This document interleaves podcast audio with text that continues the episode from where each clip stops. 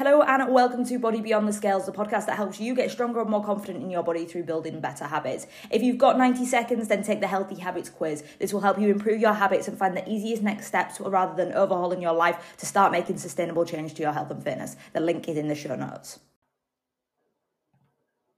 Hello and welcome to today's episode of Body Beyond the Scales. Today we're going to be talking all about seven tips for efficient meal planning and prepping. So um, these tips are going to be kind of offered in like the context and how I do them in order as well. Um, so this is literally a take out, play by play, enjoy it, um, and uh, yeah, hopefully you know you get some use out of this. So tip number one: um, start off by planning your meals. Now that might seem like obvious from the title, but I think it's just something that we still want to talk through.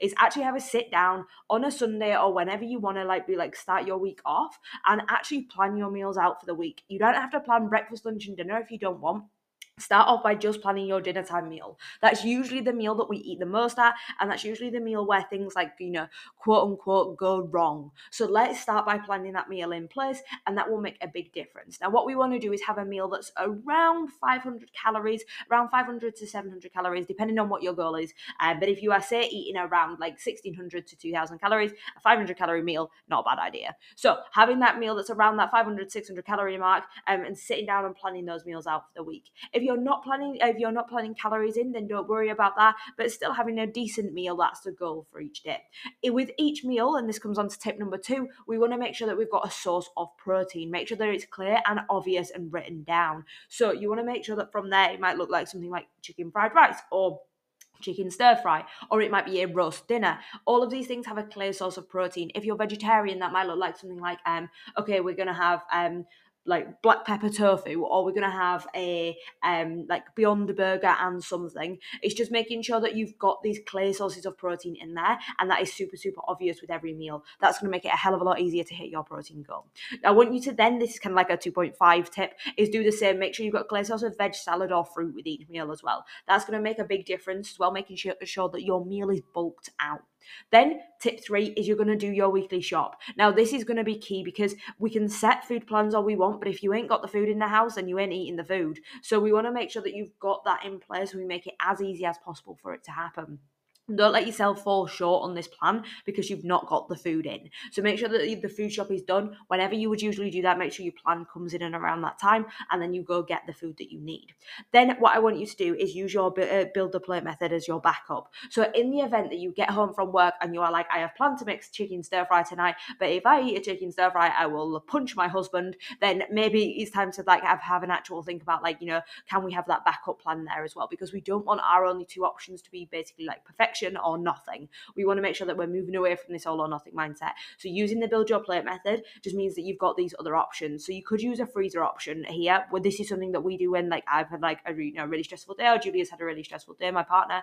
Um, we start off and we go, well, let's focus on doing that those other options. What's the next best thing? So freezer option in this example might be a frozen burger chips, and frozen veg. You can use that structure. You have still built your plate. You want to make sure that a quarter of your plate is your protein, which is your burger. You've got half of your plate is some frozen veg, or it might be that you have a quarter of your plate frozen veg and half of the plate and a quarter of the plate is salad or fruit or whatever you want to do just there, just to make sure everything's bulked out. And then we have some chips on the side as well, and that just means that we've bulked that meal out completely. We've got protein there, we've got veg in there, and then there's a carb in there as well. And that is super super easy, and that means you've got that backup option for in the event that your elaborate meal that you'd planned out didn't quite, you know, come to fruition, that's all a okay. So you've got that in there as your backup. That comes on to tip number five. Then on Thursdays, what I want you to do is go over, go over your plan for the weekend and adjust things as you need to, because things might have changed throughout the week. On uh, last Sunday, when you set your plans, your plans for the weekend might have changed. So that's all a okay. But we just want to make sure that you adjust that. So on a Thursday,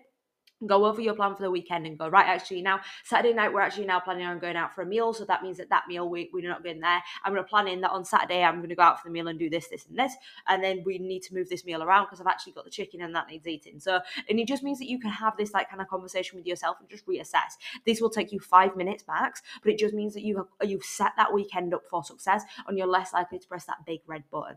Number six is keep a list of all the meals that you make and that fit your nutritional goals. So if you are tracking calories calories, then what you want to do is just make sure that you've got a list of meals that are around that kind of like that 500 to 700 calorie mark and just pop them in. If you know the calorie information roughly, then give that a good go and you can see what you can do. Because then when you're building your meals out on that like weekend game, it's going to make it so much easier to just plug and play because you go, well, actually, I know I've got a 500 calorie meal here that I can add in there, and let's add a 600 one there, let's add a 500 calorie on this day. And it just means that you almost fit your week together like a jigsaw puzzle rather than thinking, oh my God, does that mean my calories? Does it not mean my calories? And it just means you've got this structure in place already. So if you can create a list of around 15 to 20 meals, and it doesn't have to be perfect straight away, you can keep adding to it, but you can then just alternate around for like dinners and stuff like that. So this is something that we do and it, it's honestly been such a game changer because when we come to building out that meal plan and we've forgotten everything that we've ever eaten, it just means that we can go, well, actually, shall we have shepherd's pie? Shall we have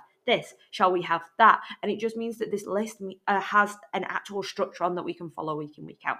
And then Finally, tip number seven, you want to be consistent with it. The trick is, is if you can repeat this week in, week out, which to be honest, spending 20 minutes on a Sunday sitting down and planning out the meals that you're gonna have for the week is a pretty good idea. So like if you can spend 20 minutes doing that every week, you will set your week up for so much success. Even if you don't go do the food shop immediately, you can still plan your meals out for the week, judging by the food that you've got in the house. Because if you've not got any food in the house, then you're not gonna be eating. So we know that full well you're gonna have some food somewhere. Um, and like I said, you can even use that build your plate method to do those backup freezer options um, and just use the you know the food in the freezer the food in the cupboards. And it doesn't mean that you can't like you're not you know quote unquote on track. It just means on track's going to look slightly different this week. But you want to get consistent with that plan and making sure that you've got that there.